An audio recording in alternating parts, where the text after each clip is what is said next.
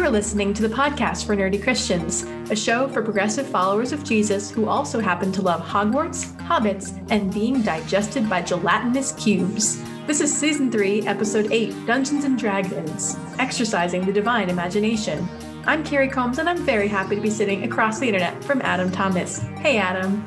Hey, Carrie. I am excited to talk about Dungeons and Dragons today because this has uh, gobbled up an increasingly large portion of my non-work time over Oh, the I'm last sure. couple of years.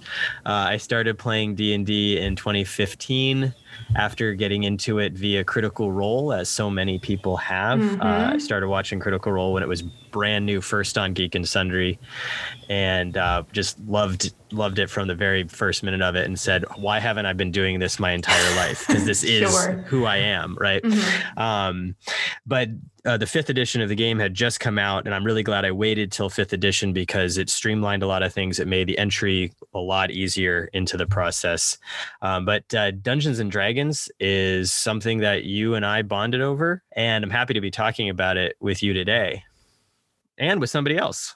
Today we have our second ever guest. As a bivocational priest, Nicholas Combs serves as priest in charge at Trinity Episcopal Church in Torrington, Connecticut, and as a sales rep at Class Cycles Bicycle Shop in Southbury, CT. A native of Idaho, Nick met and married his next door neighbor, me, that's me, in seminary. She then dragged him back home to Connecticut, and he's been a reluctant nutmegger ever since. A lifelong nerd in denial, D&D is the sweet, overlapping middle of the Venn diagram of Nick's interests in math, storytelling, creativity, and silliness. In his spare time, he enjoys building and flying model remote control airplanes, trying to win the affection of his English Cocker Spaniel, studying D&D modules, and building encounters. Welcome, Nick, husband of mine, to the show. Thank you. It's good to be here with Carrie across the internet from Adam.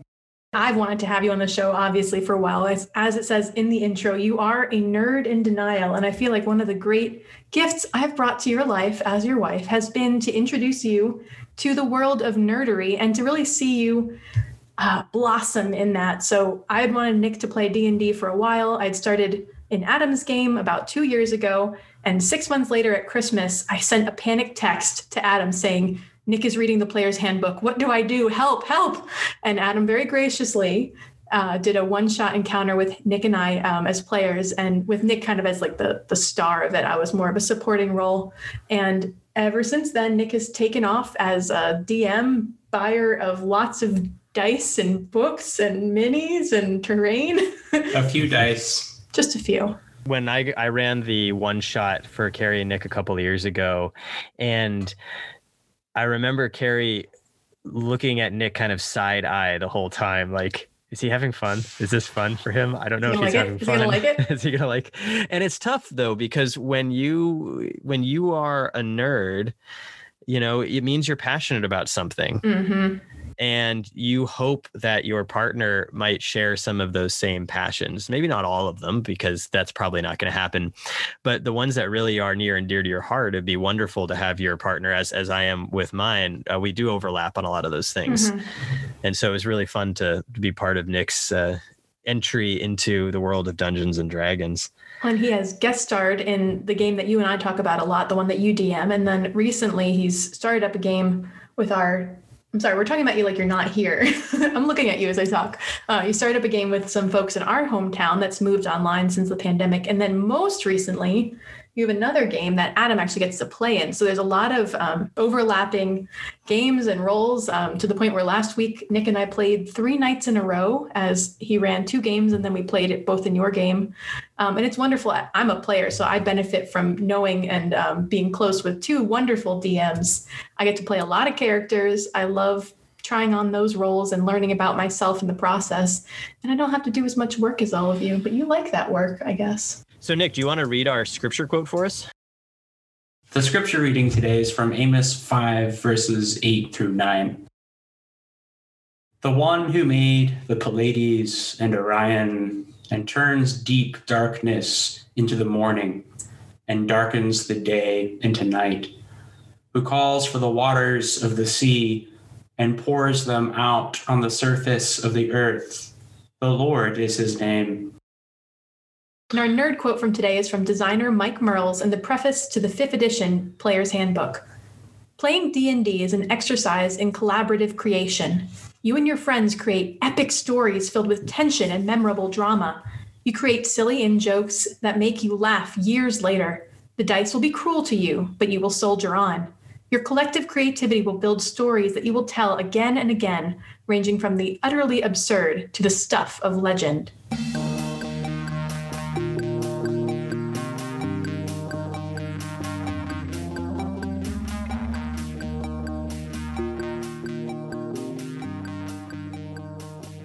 We talk about uh, playing d&d so what is d&d we'll do this real quick. Uh, d&d is an exercise in shared storytelling that also has some rule components and some dice rolling so that the fate of the dice or chance can help uh, a story take new directions that might be unexpected.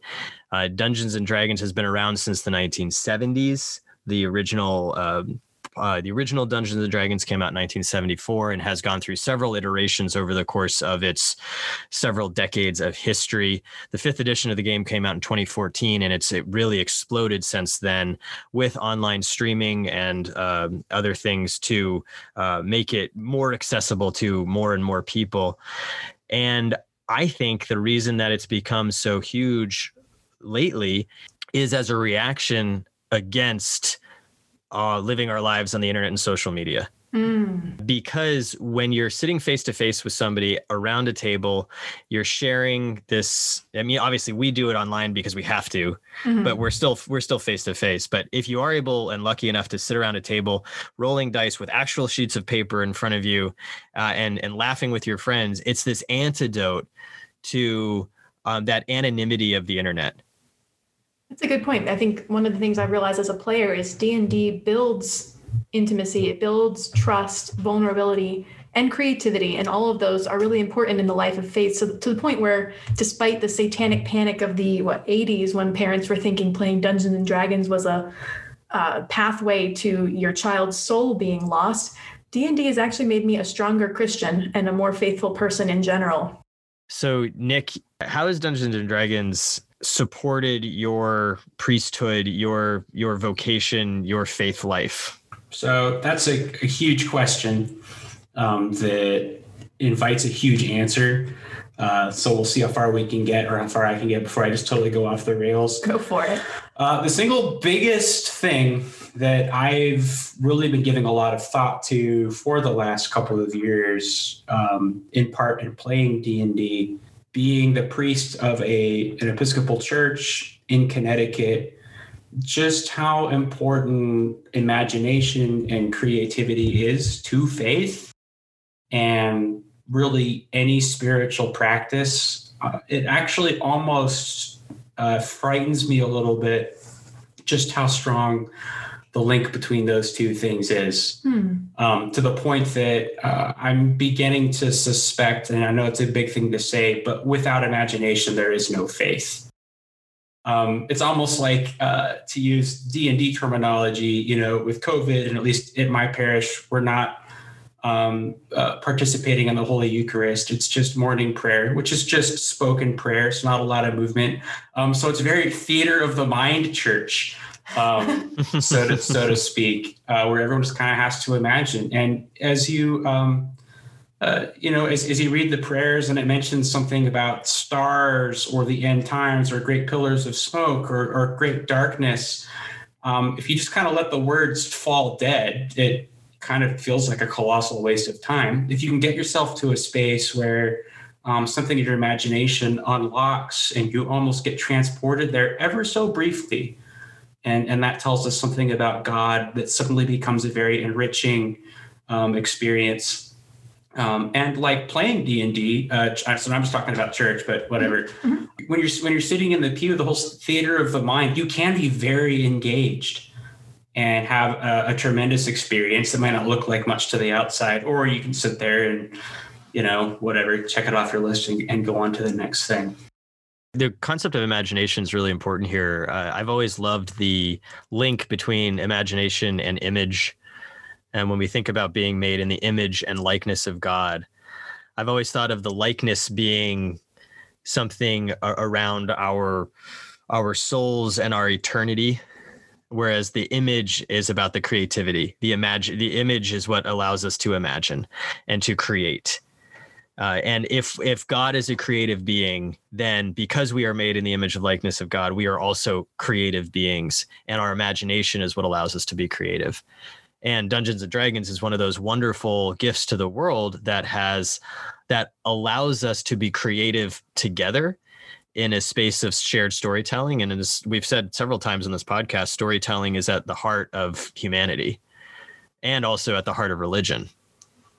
Well, it engages our creativity in a way that I think a lot of our uh, no no knocks against TV and movies, but those don't require as much imagination as something like D and D does, or even video games, to the point where you put yourself in a story. I mean, we'll be sitting at the ages of you know 25 to 4 however old our, our group is sitting around the internet late at night just playing pretend yeah, in, a, in a way that I haven't done since I was a child. I mean, we might, especially in Adam's games, we might get one or two dice rolls in a night if we're not doing a combat encounter. And the fact that we just live in another person's head, not only is it building creativity, it also builds empathy in a lot of ways, um, all of which are really important. And as the church changes and has to adapt to a, to a rapidly changing world, particularly in the pandemic, but even before then, we have to be imaginative because we can't just rely on the way things have been for a long time. Instead, we're being called to a new way of being, and that requires imagination and ex- in, um, exercising that divine creativity that each of us has been gifted as creatures made, as you said, in the likeness and image of God when you talk about playing pretend, I, I watch my six year old twins playing Pokemon in their brains or or running around, you know, being anything really. Mm-hmm. And I think to myself, I want to play D and D with them, but they don't need it.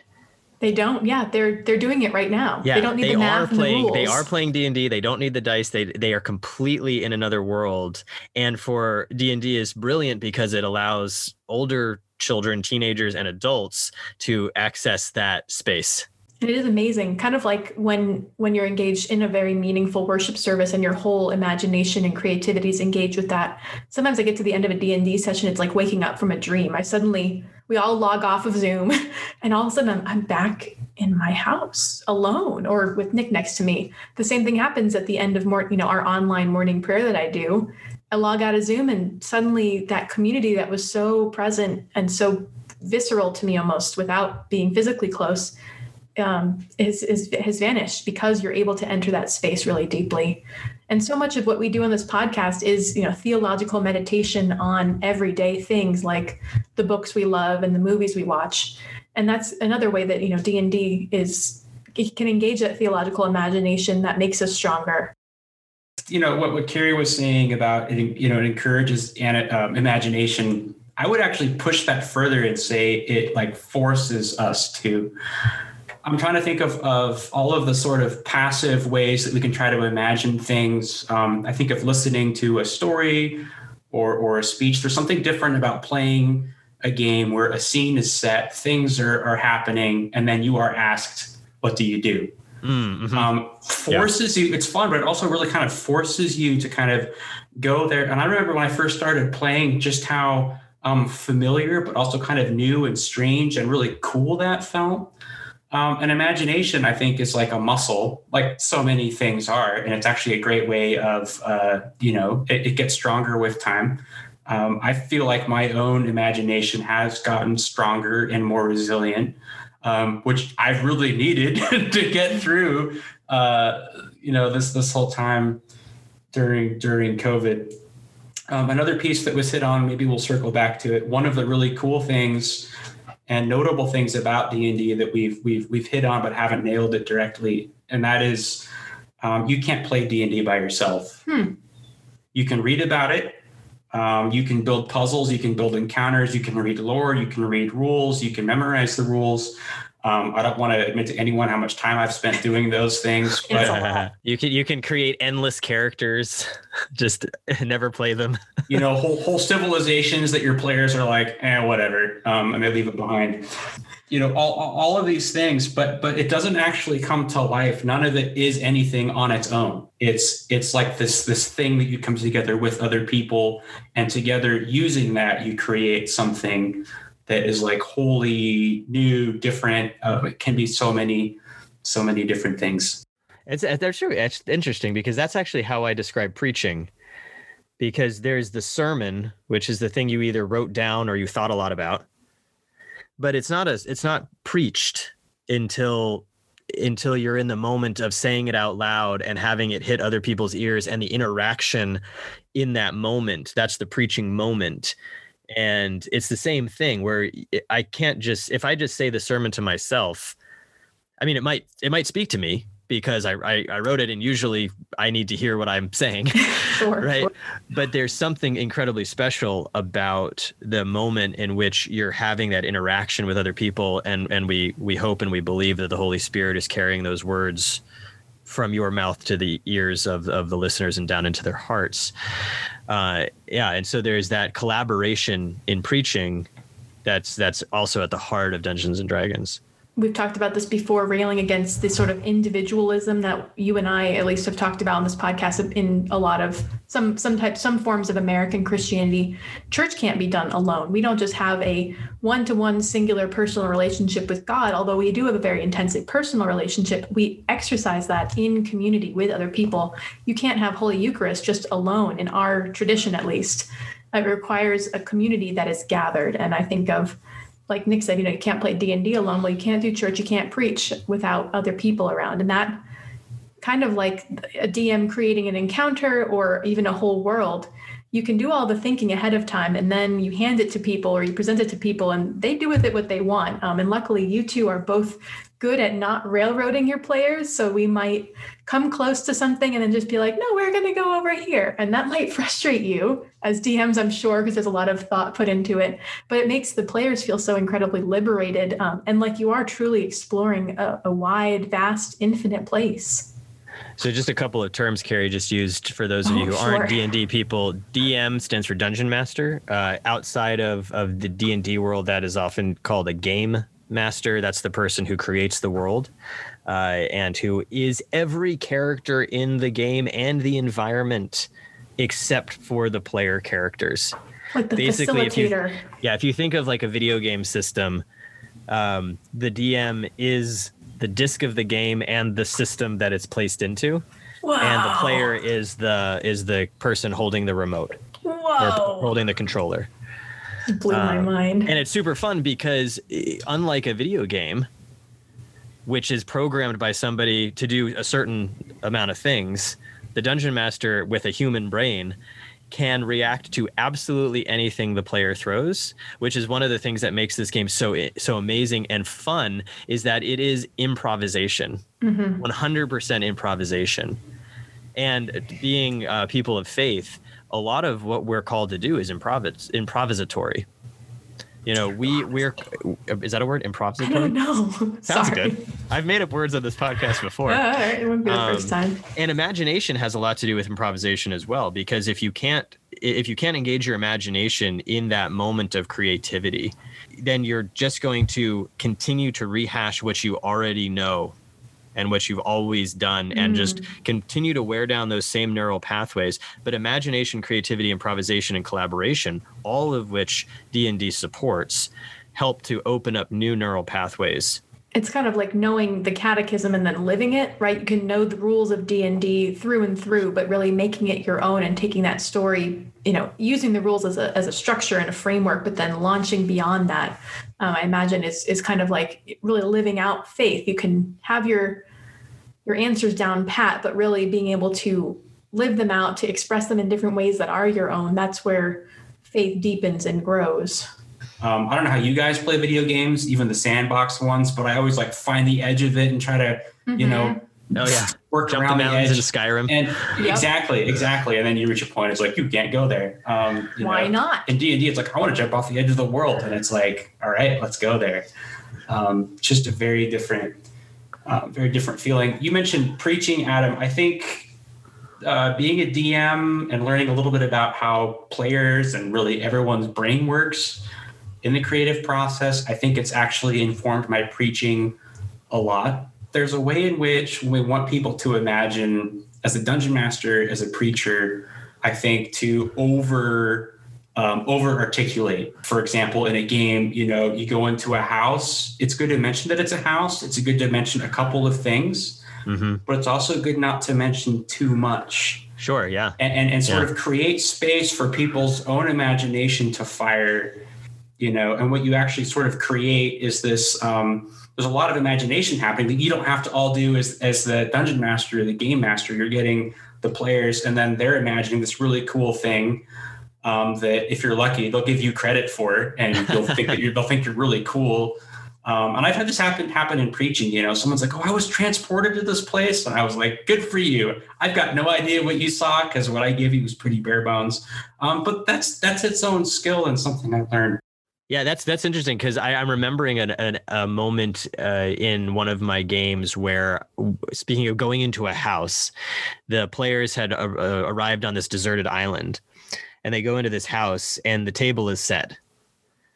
And but the but the thing that they keyed in on was the only other element that i mentioned in the whole room was that there was a stuffed bear face down on the hearth. Those were the only two details i gave right just giving the bare bones and the basic a couple key details that then we fill out i just reread um, ready player one by ernest cline because Ready Player Two just came out. Anyway, and they were ta- they're going back to one of the old text adventure games, and they talk about this exact same phenomenon. Is you know a, a one or two sentence text based game where each room has a very bare description allows the imagination um, to fill in the rest and make it a lot more immersive to the point where we might think of Dungeons and Dragons on paper and pen being very primitive or simple. Um, there's no flashy art unless Nick's ro- doing a Roll20 campaign, in which case there's a lot of fancy art and maps, but you can have all of it be in theater of the imagination, theater of the mind, and we fill in the rest. And it's so it's going to be different for every person, but therefore it's going to feel the most authentic and real. Uh, so I'm wondering if we can maybe shift a little bit, and Carrie, if you want to talk a, about a couple of your characters and how they to. have, yeah, sort of how have how how has your imagination grown around these characters that you've created?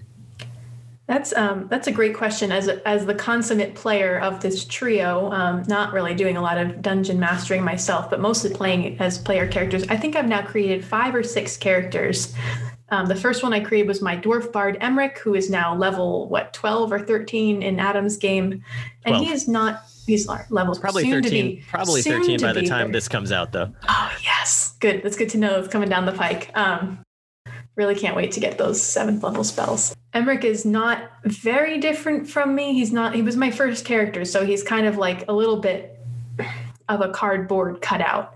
I feel like I got to explore a lot more of pers- facets of my own personality, both in terms of what was similar to me between my characters and I, and what was very different, and places to grow. So my my half orc death cleric, grave domain cleric, Kaori, um, I created her for Nick's Curse of Strahd campaign, and she is similar to me a lot of ways. Has like a a very kind of idyllic, wonderful childhood with a little bit of like loneliness and I don't fit in, which is all totally typically me. A lot of my characters actually have kind of idyllic childhoods, um, but then she's she has a lot more. Her arc was a lot about dealing with her own anger, and that through her I got to exercise my own anger, whereas my halfling uh, monk of the drunken master, uh, Andy Coriander, she um, she's a lot more swaggery than I am. So playing her and trying to get into her imagination, I get to I get to learn a little bit of her confidence, a little bit of her assurance, and then my most well, I made the weird sock puppet bar, which I won't talk about here because he's too strange. But my final character is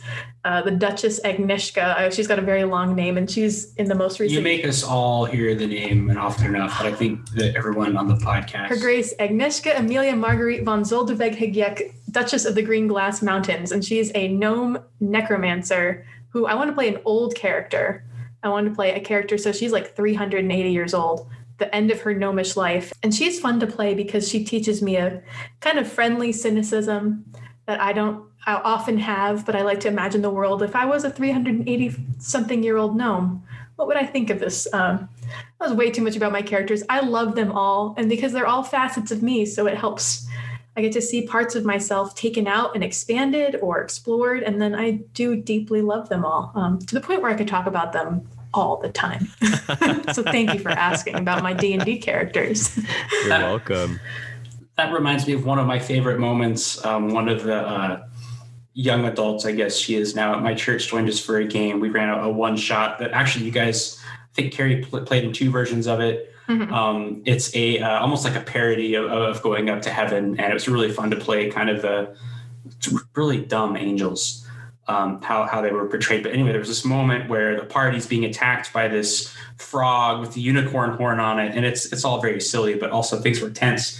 And um, this, uh, this, this young woman who goes to my parish had this moment of she said, "Well, I'm a chicken, but Luce Luce is brave," and so it was just fun to watch her. Um, you could almost like see it on her face as she was like trying on this new courageous identity that she didn't think she had, but she could sort of play it out. I love that you bring that up, Nick, around trying on facets of identity, uh, because if you read about the way that D and D has uh, impacted people's lives. If you look at, at articles on the internet and, and, various places, you'll see Dungeons and Dragons being used in therapy. You'll see it being used in for folks that are um, that, that have dementia, for people on the autism spectrum uh, as they are learning to uh, understand interactions in life and doing it in a safe space. Uh, I actually kickstarted something called Critical Core, which I'm looking forward to getting at some point, which is about that. That it's designed specifically for people on the autism spectrum, uh, and so this is the type of thing where it's it's more than a game in a way because it's really a way of um, we joke that our game Carrie has become a text message chain that sometimes plays D and D. Right, which you know maybe I mute it for days on end. which which which is which which which really just shows uh, you know the friendships that can grow mm-hmm. out of out of playing a game. Um, and a part of that has to do with those facets of identity that you're trying on. That as a group together, you're experimenting on how to be human and you might not be human in the game. You might be a eight foot tall Goliath or a bird person or a cat person or an elf or whatever. Uh, and yet you're always bringing something of yourself to the character.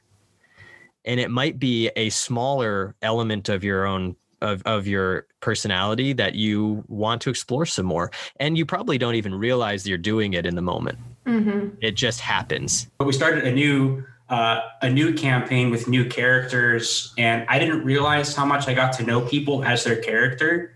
Um, because as people are trying on new identities with different quirks, different strengths, different philosophies of life, it's just a moment of wait a minute, that's not you. You can't. Oh wait, you're uh, you're playing a different character. Well, and so Nick, I know you as a DM because of the requ- the required energy and time and creativity, you do a lot of wonderful work based off of modules. Um, modules um, being the Dungeons and Dragons term for uh, a pre-generated campaign that they publish that wizards of the coast the company publishes. But adam you homebrewing the world that you've written so many novels in and you know done two now well finished one campaign are currently engaged in two others. Creating Suluril for you has been an extremely important part of your faith development. Will you tell more about that?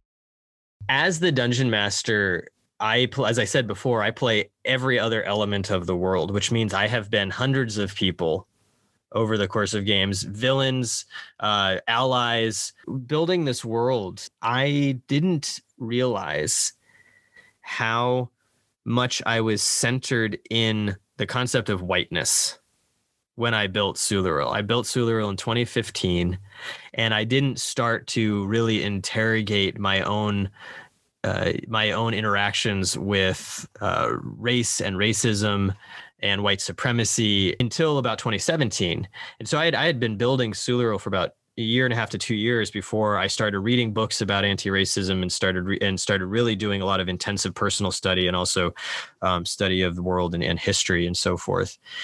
And what I realized is that when I created Suluril, I created kind of a, a, a world that had absolutely no conception of um, any other experience besides a white experience.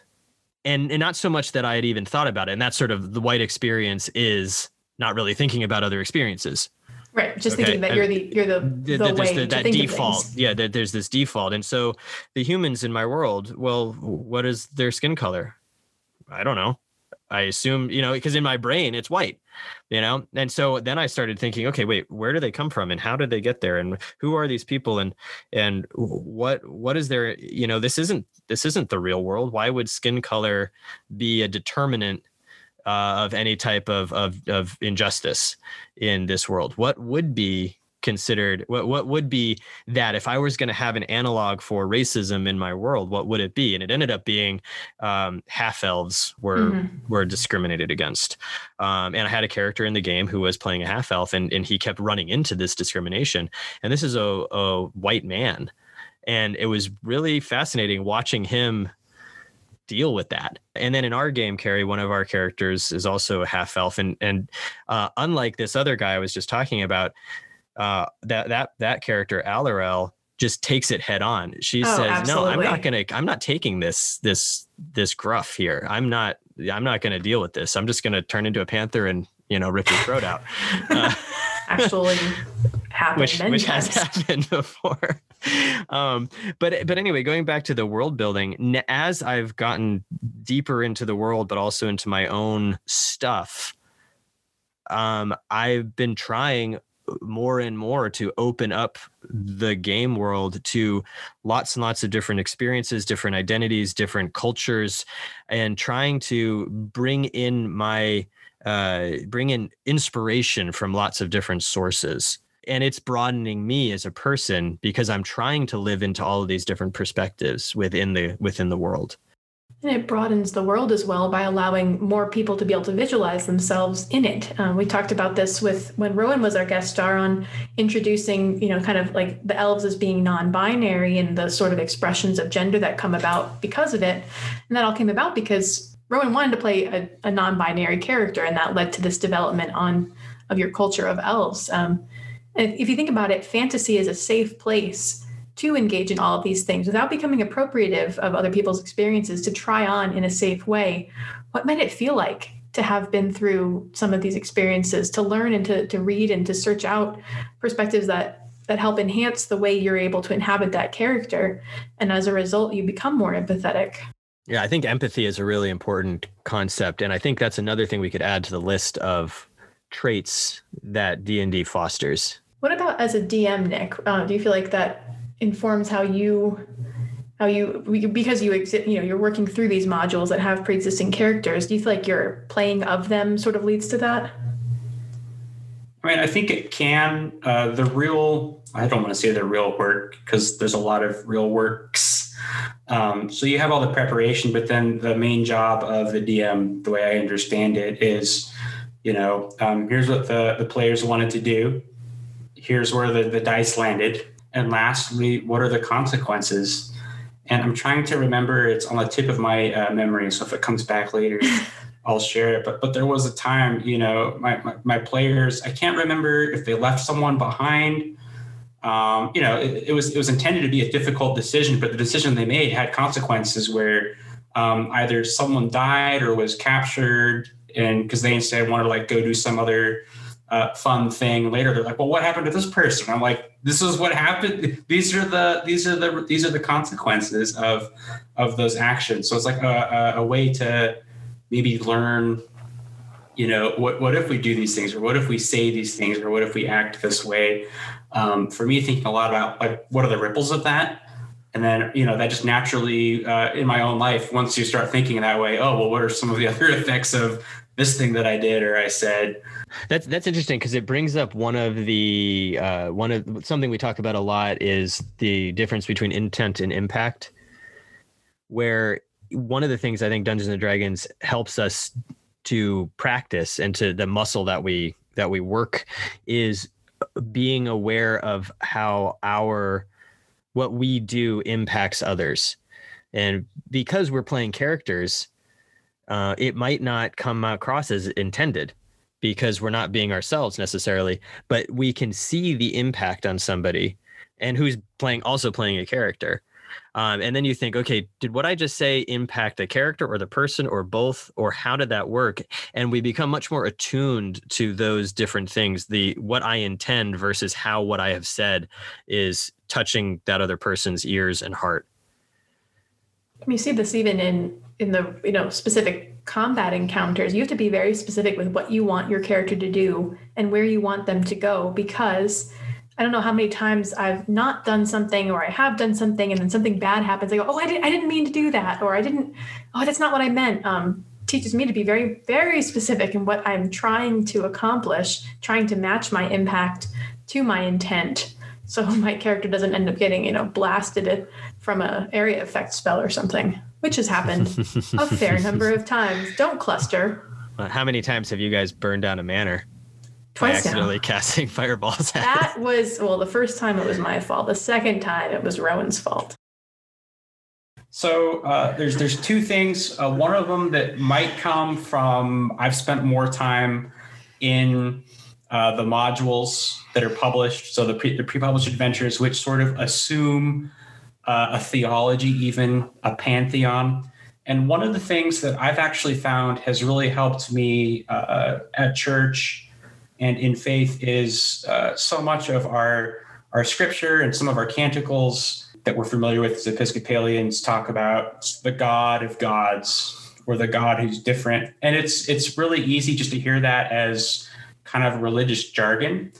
But in the day it was written, uh, people were more uh, it was more in in different societies and people living adjacent to each other there were whole pantheons um, and and there were multiple gods and they had um, you know tempers and I, I realize I'm, I'm funneling a whole lot into Yeah. a very brief description here but there was this sort of like larger than um, than human but not quite what we think of as god in at least in the, the christian faith the way i understand it and so the d&d universe has these characters um, that are superhuman. Uh, they live in other other dimensions or other realms. They sort of appoint people to be their uh, representative or to do a quest for them, and they're able to sort of dole out power.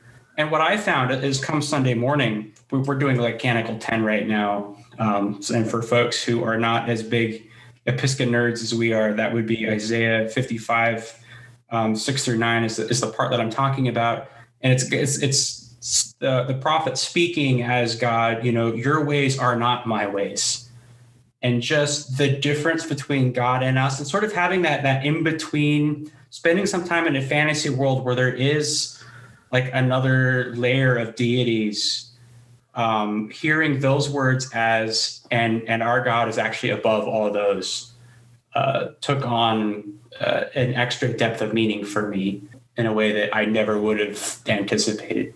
Huh, that's really interesting. Uh, and I think one of the reasons that I homebrewed my world was specifically so I wouldn't have gods in it. Right. And, and Sularil, Sularil, there are no gods uh, because I was uncomfortable with player characters, you know, praying to Hmm.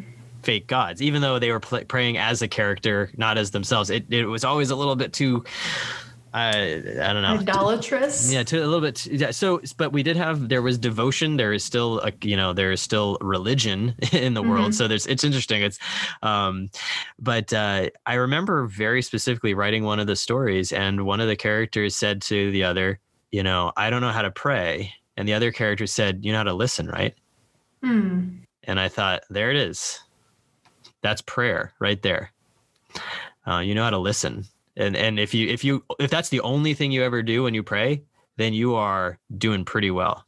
So my half-orc cleric Kaori um, worshipped the halfling god Yondalla because she was raised by hobbits, and Yondalla is the goddess of like life and fertility. And I basically took that to be I'm just going to play it as if she was our as if Yondalla was our god, the way I, I picture God. And then I made Kaori a very bad evangelist for her for this god. You know, like anyway, all all the all the terrible cliches she liked to spout.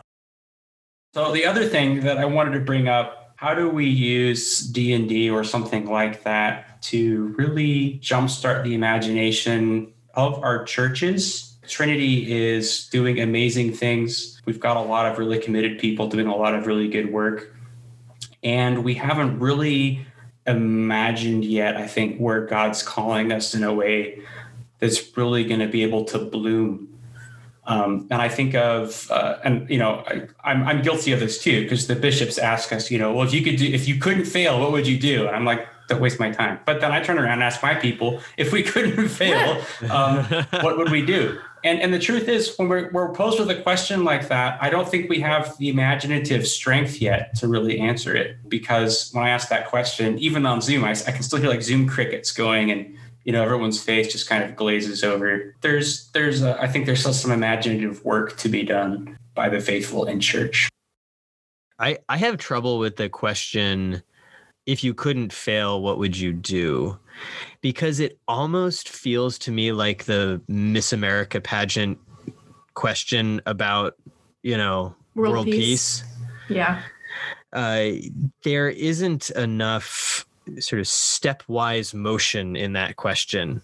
I, I have trouble with the concepts of like big, hairy, awesome goals because when I went to Credo, uh, which is a thing that the the Episcopal Church uh, does for for clergy to help them understand the vocation um, and their pension. Mostly about the pension. Mostly the haven't gone pension. yet. Uh, but but one of the things you do in that in that uh, retreat is develop a big, hairy, awesome goal. Uh, and I did mine, and it was write another book. And this was back in 2016, I think. And at that point, my children were about two years old and I spent a couple hours lining out uh, this whole thing about the first two years of, of fatherhood and and how uh, you know what what could I say about that from a theological perspective and all this stuff. And I wrote out this whole outline and I was really excited about it. And then I got home from this retreat and I started writing this the book. And I wrote about mm, four or five thousand words. And I got to the end of those four or five thousand words and I was like oh, I wrote the parts that I was excited about. Oh no. And I'm not all excited about the rest. So what do I do? I have this big, hairy, awesome goal. I, I I've got to, I got to, I've got to accomplish this, this goal, you know? And a couple of weeks later, I started writing the storm curtain. Hmm. And so I did it. I did the Mhm. goal, which was to write another book. And that book ended up being a, novel that I wrote within the fantasy world. And I had so much fun writing it. And it taught me a lot. And I've, you know, I've talked about the storm curtain a couple of times in this podcast, but it's also one of the things that helped me realize that I needed to decenter whiteness in my life mm-hmm. because of the way that I, I, I was describing the non-white characters and not describing the white characters and and which is exactly what happens in any book written by a white person is that the only characters that they describe the physical attributes of are non-white ones. So I I did write this this book and and I've I've written several more books, but the the writing of those stories was uh, my prayer. You know, that was one of my spiritual practices, one of my spiritual disciplines, the way that I en- enter the imagination of God, the creativity, that improvisation, collaboration, it all stems from creating this fantasy world, which is why I said at the very beginning of this podcast, I didn't know why I wasn't doing this my whole life because my life is is, is being a storyteller.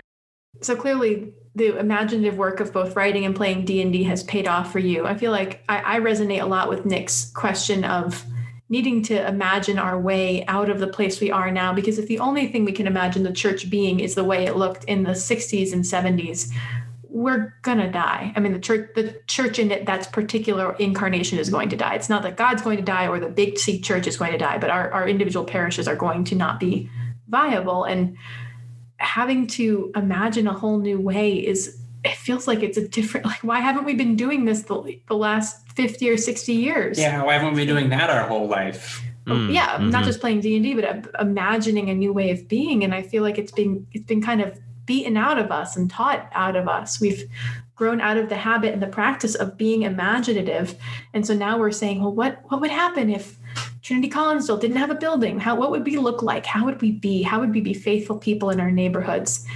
And we don't have the answers yet. Um, I wish maybe more of my vestry played D and D because perhaps we'd be a little bit closer to finding the answer or finding an answer that's faithful in this moment and moving forward.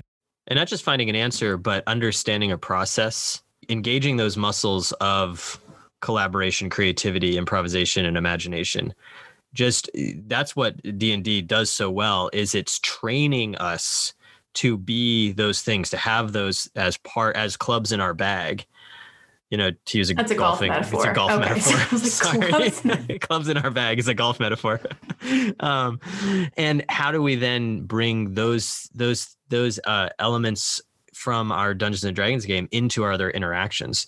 How are we improvisational in a meeting at church or in an encounter on the street? How do we say yes and to uh, what other people uh, offer to us as opposed to shutting down?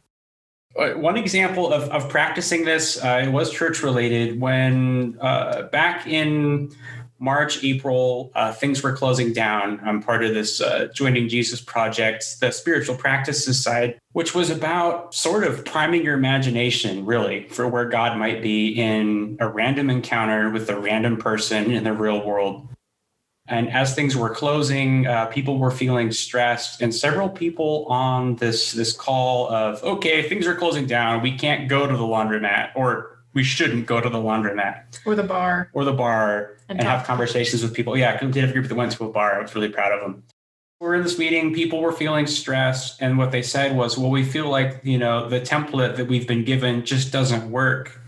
And I said, "Hey guys, what if what if the template, what if the joining Jesus module that we're working through right now is like a D&D game where the module and the instructions it actually isn't an end to itself. It's a place for us to start. And then the real thing that we're trying to do is this conversation that we're having right now and, and how we can sort of keep these things going. And um, I don't know if I changed anyone else's mind, but I felt like there was a change in direction um, after that. And just, you know, we're so used to thinking about uh, processes and, you know, the right way to do things and figuring out the right way to do things in, in D&D we experience this, especially as DMs, you do all this prep work, but you reach a point, it's like, let's play a game together. Something cool usually comes out of that. Yeah, and then and then you find yourself describing a decrepit area of the city, and you have a little girl try to steal from one of the players, and then they end up adopting her. The A team adopted a child. Well, they didn't really adopt her. They they got her a they job housed though. her. They housed yeah, her and got her a job. They found her employment. But it was an element of description that's all it was supposed mm-hmm. to be. And then the players took it and they said, There's this little girl in need. Let's do something. And I don't know if that would change somebody's outlook on poverty in the real world. There's only one way that it could change it, which is to make them more aware of inequality in the real world if they have that encounter in an imaginative space um, where they can make a choice that they probably wouldn't have made in the real world, but they might now, or a choice like it. And I think that when we engage our imaginations like that, these things that place us into that image of God, we are so much more expansive than we are when we aren't engaging that faculty. And every every game of D and D, therefore, is is an invitation. All all the DMs do is co- constantly create invitations for the players to engage in. I think a lot of the work of a priest is to do that as well, to open the door and say you can step on in, um, be creative, be trust trusting, vulnerable, that's our our job is not to guide them directly or to give them too much um, but to, to open the space a safe space for people to be and to grow in their faith as well. And isn't that also what god does is offer invitations over and over and over again inviting us into new ways of being into new spaces in as we partner with god and with each other in collaborative effort to bring god's reign closer to earth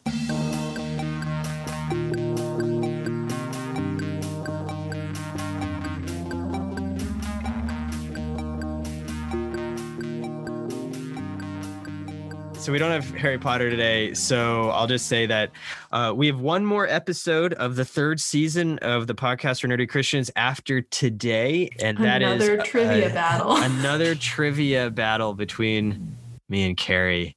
Look, uh, look forward to that uh, soon. And uh, in the meantime, thank you very much, Nick, for thank being you, with Nick. us today and giving us a lot of your insights as a player and D- dungeon master of Dungeons and Dragons and as a priest of the church. And as an awesome husband. uh, I just I just wanted to say uh, you know thank you so much for having me not just on your show but to be part of this conversation. Um, you know this is a topic the intersection of creativity and D and D, which we think of as being not religious, um, but how it could actually really bolster faith and make us more faithful people of God um, is is uh, a question that I continue to turn over, and I'm probably in the early stages um, of of asking that and exploring that. So, so to be able to kind of come on here and and sort of uh, explore a little bit of that with you guys has really been a delight to me. Excellent. Well, thanks again. And thank you for listening to this episode of the podcast for Nerdy Christians. You can find us at nerdychristians.com or on social media, facebook.com slash nerdy Christians, and on Twitter at nerdy Christians. You can find me on Twitter at Rev Adam Thomas or on my brand new website, adamthomas.net. Check out Seven of Shadow, the final volume of the fantasy series of Shields of Suluril on Amazon, as well as all the other books that take place in that same world. You can always find both Carrie and me right here on the next episode of the podcast for nerdy Christians. God's first actions in our world were that of creation, and in being made in God's image, we each have a divine spark in us. When we are being creative, we are engaging with the God in us. As you and your companions gather to game together, you build trust and joy in one another, which God delights in. May God bless you, your adventuring parties, your DMs, your minis, and your dice. May you always roll nat 20s when they make the story more interesting. Amen.